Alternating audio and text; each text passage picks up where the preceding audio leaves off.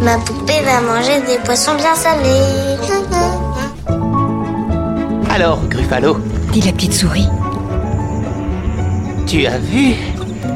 Tout le monde a peur de moi.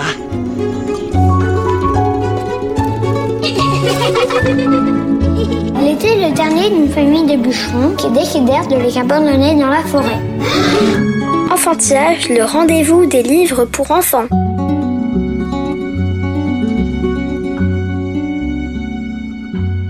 Bonjour et bienvenue dans Enfantillage, le rendez-vous des enfants qui aiment lire et des grands qui ont su garder leur âme d'enfant.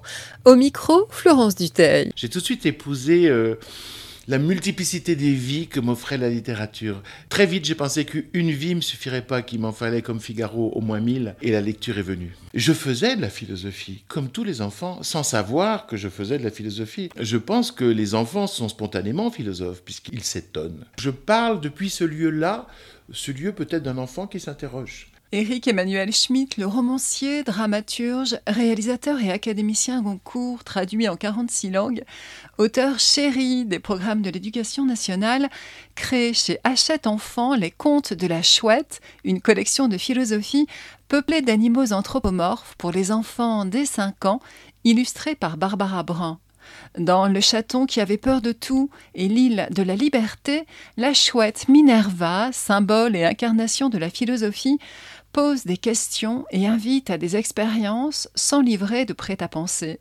Éric Emmanuel Schmitt, l'érudit normalien et agrégé de philosophie, est convaincu que les enfants, par leur faculté d'étonnement devant le monde et leur bravoure face aux enjeux vertigineux de l'existence, sont des philosophes nés.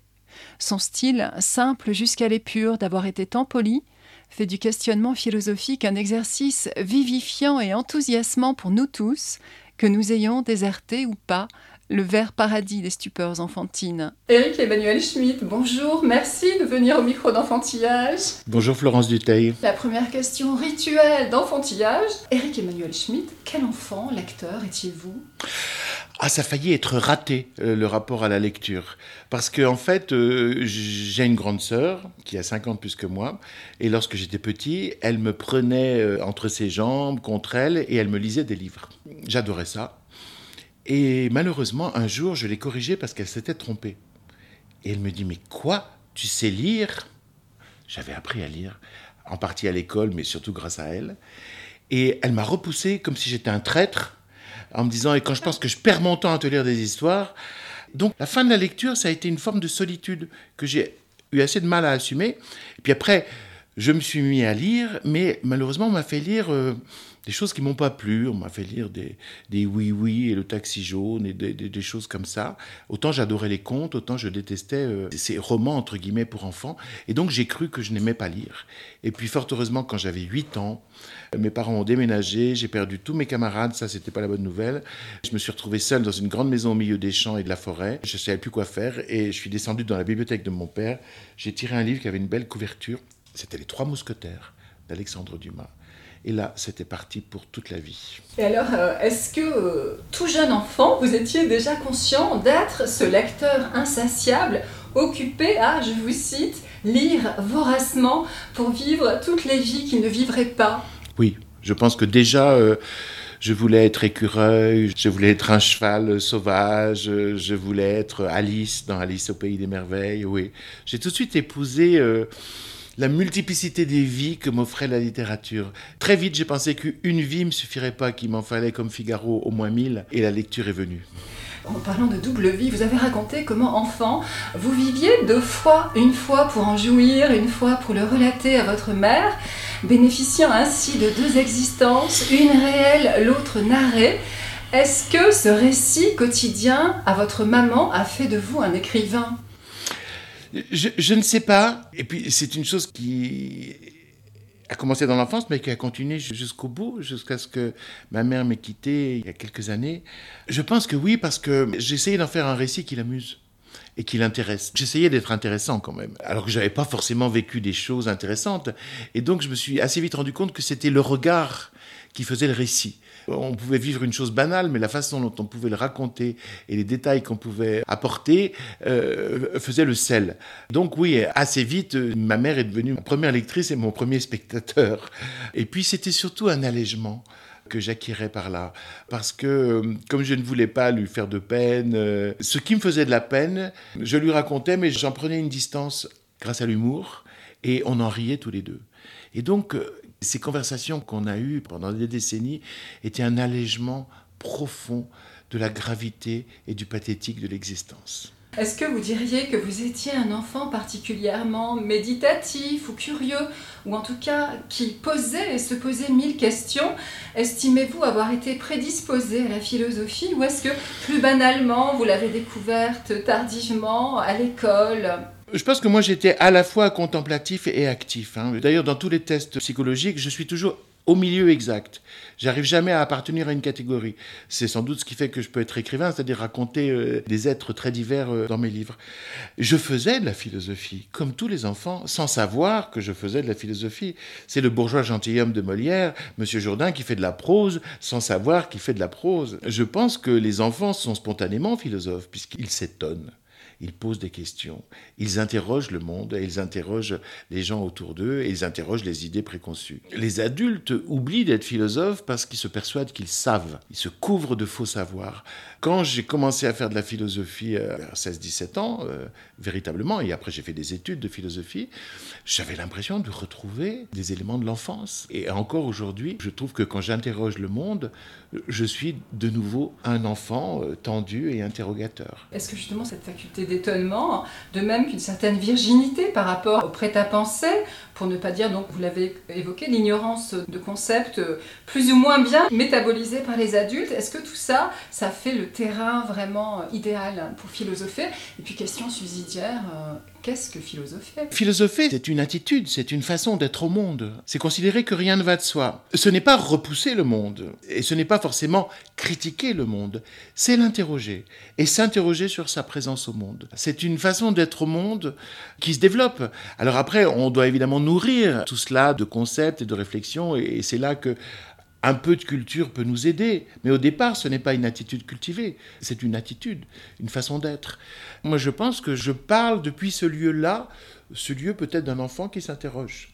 D'ailleurs, j'ai toujours eu le souci d'avoir une expression extrêmement claire, d'avoir un vocabulaire euh, accessible, sans concession pour autant, et sans confusion. Le français est une langue qui offre la possibilité d'être concis et précis.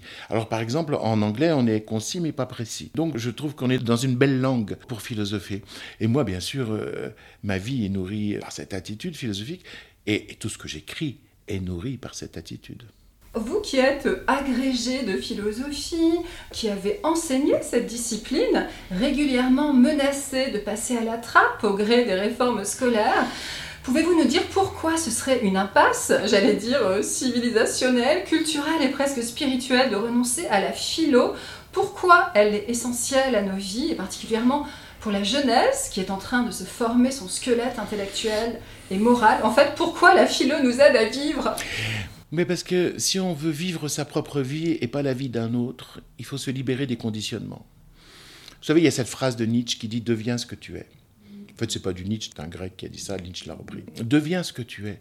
La vie nous dispose à vivre la vie d'un autre, puisqu'on est conditionné par une histoire familiale, on est dans telle société, on est soumis à telles idéologies, telle religion, etc., etc. Donc, toute une série de conditionnements. Il faut en faire quelque chose de ces conditionnements. Il faut en garder ce qui peut nous servir et nous débarrasser de ce qui peut nous aliéner. Donc, la conquête de la liberté, la conquête de soi, elle passe véritablement par la réflexion voilà. Réfléchir n'est pas un luxe, euh, n'est pas quelque chose de superflu, n'est pas une activité intellectuelle réservée à des gens qui sont débarrassés de l'urgence de vivre. On peut être dans l'urgence de vivre et réfléchir, c'est-à-dire s'interroger sur ses choix, sur ses valeurs, euh, sur ce qu'on choisit.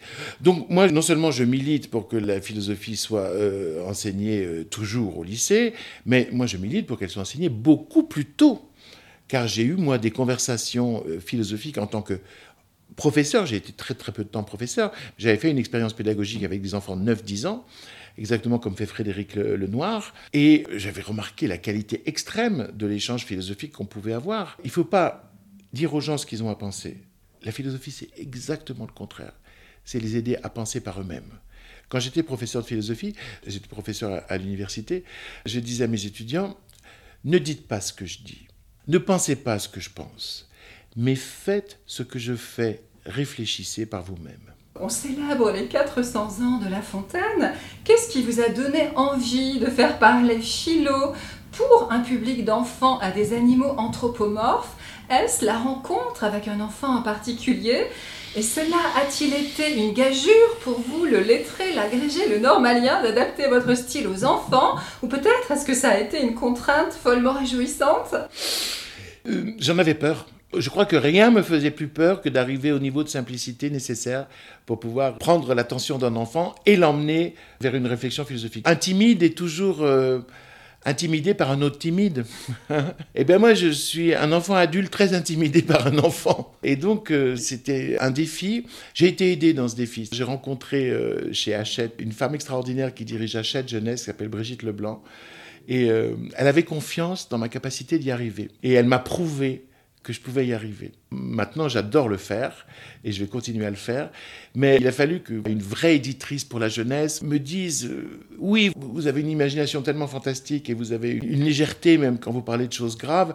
C'est destiné aux enfants. Ayez confiance en ça. Justement, on se rencontre à l'occasion de la parution de ces deux albums Le Chaton qui avait peur de tout et L'île de la liberté chez Hachette. Ce sont donc vos premières œuvres directement adressées aux enfants, même si votre éditrice a raison, votre œuvre, je pense notamment à Oscar et la Dame Rose, sur un enfant de 10 ans atteint de leucémie et qui n'a qu'une poignée de jours à vivre, Assurément, c'est euh, lisible et probablement lu par des enfants de 10 ans déjà. Ça, je l'ai découvert. Ça a été une des grandes surprises de ma vie d'écrivain. C'est que un jour, j'ai écrit Oscar et la Dame Rose, donc qui sont les lettres d'un enfant de 10 ans à Dieu depuis l'hôpital où il est soigné. C'est un enfant qui parle. Mais j'ai pas du tout écrit pour les enfants parce que, premièrement, je suis sur deux tabous absolus euh, la maladie de l'enfant et la mort d'un enfant. Et puis, c'est un livre qui est un conte philosophique, mais pour adultes. Et qu'est-ce qui s'est passé? À peine le livre était-il sorti que je rencontre des enfants de 10-11 ans qui viennent avec leur maman me faire signer le livre. J'étais bouleversé, j'avais presque envie de dire aux, mères, mais vous êtes folle. Mais non, c'était l'enfant.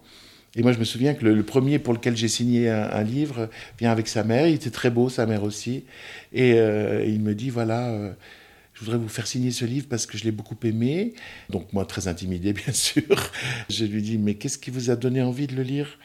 Et il me dit, j'ai vu sur la quatrième de couverture que c'était l'histoire d'un enfant malade et qui va mourir et ça m'intéresse. Donc je reçois ça, je ne sais pas la part de confidence qu'il y a, euh, et je me tourne vers la mère et, je dis, et vous, vous l'avez lu? Elle dit, ah non, surtout pas. et je lui dis pourquoi? Parce qu'elle dit, parce que j'ai vu sur la quatrième de couverture que c'était l'histoire d'un enfant malade et qu'il allait mourir. Et c'est là que j'ai compris que l'abord des enfants, la façon dont allaient lire les enfants ce texte était totalement différente des adultes. Nous, nous, nous lisons euh, chargés de nos expériences et parfois de nos chagrins et de nos blessures. Je connais très très peu d'adultes qui lisent euh, Oscar sans pleurer, même si ce sont des larmes qui recentrent, hein, c'est pas des larmes qui dispersent, c'est des larmes qui vous ramènent à l'essentiel. Alors que beaucoup d'enfants lisent Oscar et la Dame Rose avec beaucoup d'émotion, mais sans pleurer, parce qu'ils n'ont pas été traversés, fort heureusement, par des décès. Et donc ils abordent le problème de la vie et de la mort et de la maladie comme un problème philosophique. Encore une fois, ils sont philosophes. Votre collection d'albums de philo pour les enfants est placée sous l'égide de la chouette, Minerva.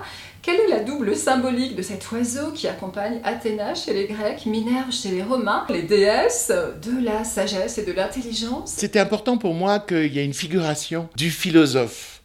Et, c'est cette chouette parce qu'on est dans un monde purement animalier, vous, évoquez la fontaine. Et pourquoi, euh, il y a très très longtemps, les hommes ont choisi la chouette comme euh, le symbole de la philosophie. Parce que, comme disait euh, le grand philosophe Hegel, l'oiseau de Minerve se lève à minuit. C'est-à-dire que la réflexion, elle commence quand le monde des apparences a commencé à se dissiper, quand l'action c'est arrêté. La réflexion, c'est quand même un recul. Et la chouette incarne, bah oui, le recul de la nuit par rapport au jour, le recul de la méditation, parce qu'elle a, des grands yeux interrogatifs. C'est un symbole absolument magnifique. Et je me suis dit, je ne vais pas en chercher d'autres. Je vais reprendre ce magnifique symbole. Chacun de mes héros, dans chaque conte, va avoir un problème et on va lui conseiller de consulter Minerva. Et à chaque fois, il est très très déçu parce que Minerva, elle pose des questions, elle propose des expériences, elle n'apporte pas la solution. Parce que c'est au héros lui-même de découvrir la solution. Parce que la philosophie, c'est comme la psychanalyse. En psychanalyse, le patient fait le travail. Dans Le chaton qui avait peur de tout, Fortunio, le jeune chat noir à la fourrure constellée d'étoiles, passe pour un pleutre aux yeux de son frère Charlie, qui est lui au contraire plutôt trompe la mort. Et Fortunio en souffre. Dans Oscar et la Dame en rose, il était proposé aux jeunes malades de ne pas avoir peur, mais d'avoir confiance. Quel conseil va donner la chouette Minerva au chaton poltron pour le mener à apprivoiser sa peur, à découvrir son courage et à accéder à un autre niveau? En fait, elle va lui proposer euh, une expérience de vie, parce que c'est la vie souvent qui nous apprend qui nous sommes et comment nous réagissons. Et effectivement, euh, ce petit Fortunio, il est avec un grand frère, euh, Charlie, qui euh, roule des épaules des mécaniques. Je ne sais pas si les chats ont des épaules ou des mécaniques. C'est une grande gueule. il est toujours le premier à sauter quelque part, à faire des culbutes, etc., etc. Et Fortunio, lui, quand on lui propose de sauter d'un toit, bah, il voit le vide plutôt que le sol et il a peur de se casser, etc. Et donc, il est prudent, voire timoré, et il prend cette prudence pour un énorme défaut. Et ce que va lui montrer Minerva, c'est que c'est normal d'avoir peur et qu'on est courageux que si l'on a peur.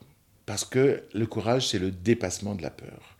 Et elle va lui faire vivre une scène où, justement, tout d'un coup, sa petite sœur est attaquée par un aigle. Et là, il a une raison de dépasser sa peur, sauver sa petite sœur. Et il va faire preuve d'un courage absolument incroyable. Il va donc comprendre que le courage, son grand frère, lui, n'en a pas. En fait, son grand frère est téméraire, il ignore la peur. Donc il n'est pas courageux. Et tout d'un coup, quand son grand frère va lui aussi s'affronter à l'aigle, il va être paralysé tout d'un coup en découvrant la force de l'aigle et, le danger. Et il n'arrive pas à dépasser sa propre peur.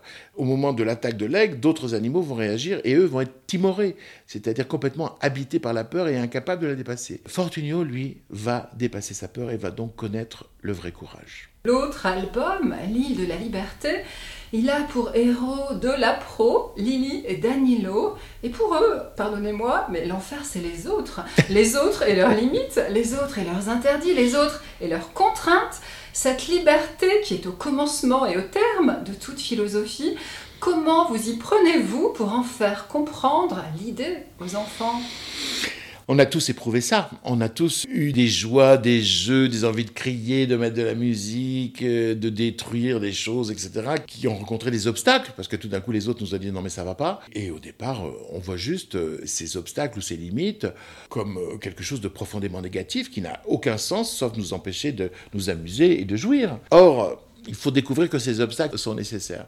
Et là, euh, ces deux lapros euh, qui sont adorables, qui sont joyeux et qui ne veulent aucun mal à personne, mais qui ne pensent qu'à s'amuser, parfois aux dépens des autres, eh bien, euh, ils n'en peuvent plus de ces interdits et ils vont consulter Minerva, qui leur dit, mais si vous voulez, moi je vous emmène dans l'île de la liberté. C'est une île où vous pouvez tout faire. Vous pourrez faire tout ce que vous voulez. Ah, évidemment, ils sont partants. Elle les emmène dans cette île de la liberté, et alors ils se disposent à tout faire mais ils n'y arriveront jamais, parce que sur l'île de la liberté, tout le monde fait ce qu'il veut. Donc en fait, tout le monde gêne tout le monde. Et ils vont se rendre compte que finalement, un, univers où il n'y a pas de règles, où il n'y a pas d'interdits, c'est ce qu'il y a de pire. C'est-à-dire que la liberté n'existe plus. Au fond, la liberté ne peut exister qu'avec des remparts, qu'avec euh, des règles. Et donc, ils vont découvrir cette notion, quoi, après tellement bien élaborée euh, des grands philosophes comme euh, Thomas Hobbes ou Rousseau, c'est-à-dire que la soumission à certaines lois ou certaines règles est liberté et qu'il n'y a pas de liberté sans abandon d'une partie de sa liberté pour pouvoir vivre avec les autres, qui eux-mêmes abandonnent une partie de leur liberté pour pouvoir vivre ensemble. Dans Paradis perdu, vous écrivez qu'aveuglés et assourdis par nous-mêmes que nous sommes, nous sommes sauvés par la rêverie qui nous rend au monde. Est-ce pour cela que c'est en grande partie par votre œuvre fictionnelle, vos romans, vos pièces de théâtre, nouvelles ou films que vous avez émaillés de pensées, d'aphorismes, parfois de punchlines de nature philosophique que vous avez abordé des notions philosophiques essentielles telles que, on vient de l'aborder, la liberté, la religion ou la mort, et non dans de doctes et sévères essais, cette collection pour les enfants pouvant être en quelque sorte l'acmé, l'aboutissement de cette démarche. Oui, oui, je pense qu'il faut remettre la philosophie là où elle est, c'est-à-dire dans la vie. La philosophie, c'est pas une discipline académique ou universitaire. C'en est une, fort heureusement, parce que ça permet à des penseurs et à des philosophes de se consacrer entièrement à une œuvre de réflexion ou d'étude des réflexions des autres. Mais nous sommes tous philosophes et nous devons tous l'être pour pouvoir mener nos vies. Et donc j'ai toujours pensé que le roman, le conte, la nouvelle, le théâtre et même le cinéma sont aussi des manières de faire de la philosophie, puisque c'est redonner de la chair, du sang, des émotions, des situations. Et il ne s'agit pas simplement de glisser des phrases de philosophie euh, dans une histoire, mais de faire un récit philosophique, un récit initiatique qui simplement par la succession des péripéties oblige à réfléchir et à se rendre compte d'un certain nombre de choses. Je l'ai éprouvé à un moment de ma vie d'écrivain euh, lorsque j'ai écrit un de mes livres les plus lus dans le monde qui est Monsieur Ibrahim et les fleurs du Coran. C'est l'amitié d'un adolescent juif avec un épicier musulman. Donc c'est un livre sur la bienveillance et la tolérance. Voilà. Si j'avais écrit un essai sur la tolérance, bah, il aurait été tiré à 500 exemplaires et, mis dans les bibliothèques universitaires d'un certain nombre de, de pays, point à la ligne. J'ai écrit une histoire avec un tel amour entre ces deux personnages que tout le monde suit. Donc j'ai touché des millions de gens avec cette histoire. Par l'empathie qu'ils ont éprouvée pour Momo et pour Monsieur Ibrahim, ils ont peut-être euh, franchi les frontières de certains préjugés qu'ils avaient. Ils ont été en empathie, par exemple, avec un, épicier musulman, avec cette façon soufiste de lire l'islam, etc. Si je leur avais annoncé ça comme programme, ils m'auraient pas suivi. Mais le pouvoir du roman, le pouvoir des histoires, le pouvoir des personnages et le pouvoir des émotions permet, à mon avis, de faire franchir des frontières intérieures au lecteur. Dans Oscar et la Dame en rose, pardonnez-moi, je n'arrête pas de citer cette œuvre, vous dites les questions les plus intéressantes restent des questions, elles enveloppent un mystère. À chaque réponse, on doit joindre un peut-être. Il n'y a que les questions sans intérêt qui ont une réponse définitive. Est-ce que finalement, ça n'est pas euh, la définition de la philosophie? En tout cas, la philosophie, c'est admettre l'incertitude. L'intégrisme, le terrorisme, c'est refuser l'incertitude. Donc ça me paraît très très important de pratiquer la philosophie et de se rendre compte que certaines questions demeurent des questions, même si nous leur donnons des solutions provisoires. Il faut être conscient du provisoire, du conventionnel, des réponses qu'on apporte, parce qu'on est obligé aussi d'apporter des réponses pour pouvoir continuer à avancer. Mais il faut savoir profondément au fond de soi que on n'est pas détenteur d'une vérité. On est adepte d'une théorie où on suit certaines valeurs, mais on n'est pas dans le vrai. Je pense que la philosophie, c'est un apprentissage de l'humilité par rapport au vrai. Souvent, le philosophe, il est veuf de la vérité. Et donc, il faut accepter cela. Au doute existentiel, vous opposez l'idée selon laquelle il n'y a pas de solution à la vie sinon vivre. Pensez-vous qu'un tout jeune enfant puisse être accessible à des questionnements aussi vertigineux? Mais les enfants, ils connaissent mieux le vertige que nous. Bien sûr que si. Nous, on comble les gouffres du vertige par des pseudo-savoirs, mais euh, l'enfant, lui, il est devant le pur vertige. Quand l'enfant regarde le ciel, il est dans le vertige. Quand l'enfant voit quelqu'un disparaître, il est dans le vertige. Quand l'enfant euh, découvre une relation euh, d'amour, pas forcément sexuée, il est dans le vertige. Non, non il faut surtout pas sous-estimer l'intelligence des enfants. Attends, soyons même clairs, nous avons beaucoup plus de mal euh, en vieillissant à acquérir des connaissances. On n'a pas plus de mal à réfléchir parce que ça se fortifie. Euh, même l'imagination aussi, ça se fortifie. Moi, j'ai beaucoup plus d'imagination à 60 ans que je n'en avais à 10 et pourtant j'étais déjà bien parti. Euh, J'arrive pas à concevoir l'enfant dans un statut à part, avec un esprit à part. Au contraire, c'est un esprit meuble, avide, impressionnable et vif. Et pour finir, je voudrais vous faire réagir à une phrase de Jean Genet qui est sans doute archi connue et que dans ma grande ignorance, je viens juste de découvrir et qui m'a foudroyée. Et donc cette phrase, c'est créer, c'est toujours parler de l'enfance. Qu'est-ce que vous en pensez? Ah, Spontanément, euh, j'adhère. Et puis, je vais interpréter le de l'enfance à ma façon. C'est pas parler de l'enfance, c'est-à-dire au sujet de l'enfance, mais créer, c'est parler depuis ce point de vue l'enfant. On ne crée pas sans la faculté de s'étonner et s'émerveiller. Et puis, il y a un mouvement profondément vital dans la création. On veut rajouter de la vie à la vie. On veut rajouter de l'être à l'être. On n'est pas du côté du néant quand on crée. C'est pour ça que les créateurs qui se barbouillent d'une philosophie nihiliste ou pessimiste me paraissent soit un petit peu sots, euh, soit dans une pause, c'est plus vraisemblable, soit totalement incohérents parce que l'activité même de créer consiste à se mettre du côté de la vie, du côté de l'être et non pas du côté du néant. Eric Emmanuel Schmitt, merci d'être venu au micro d'enfantillage. Que les auditeurs, mais aussi les auteurs et les éditeurs qui nous ont, comme toujours, fidèlement envoyé leurs livres, pardonnent aujourd'hui l'absence exceptionnelle des rubriques Mon livre préféré de Rémi et Tout nouveau, tout beau. J'ai enregistré et monté l'entretien avec Eric Emmanuel Schmitt avant que l'équipe d'enfantillage ne se trouve soudainement plongée dans une nuit si dense que même le compagnonnage de nos chers livres nous est impossible.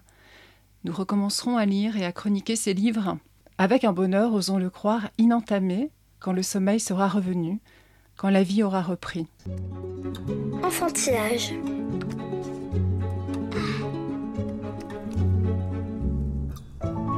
Enfantillage, le rendez-vous des livres pour enfants. Merci de nous avoir écoutés. Bonne lecture à toutes et à tous et à la prochaine fois.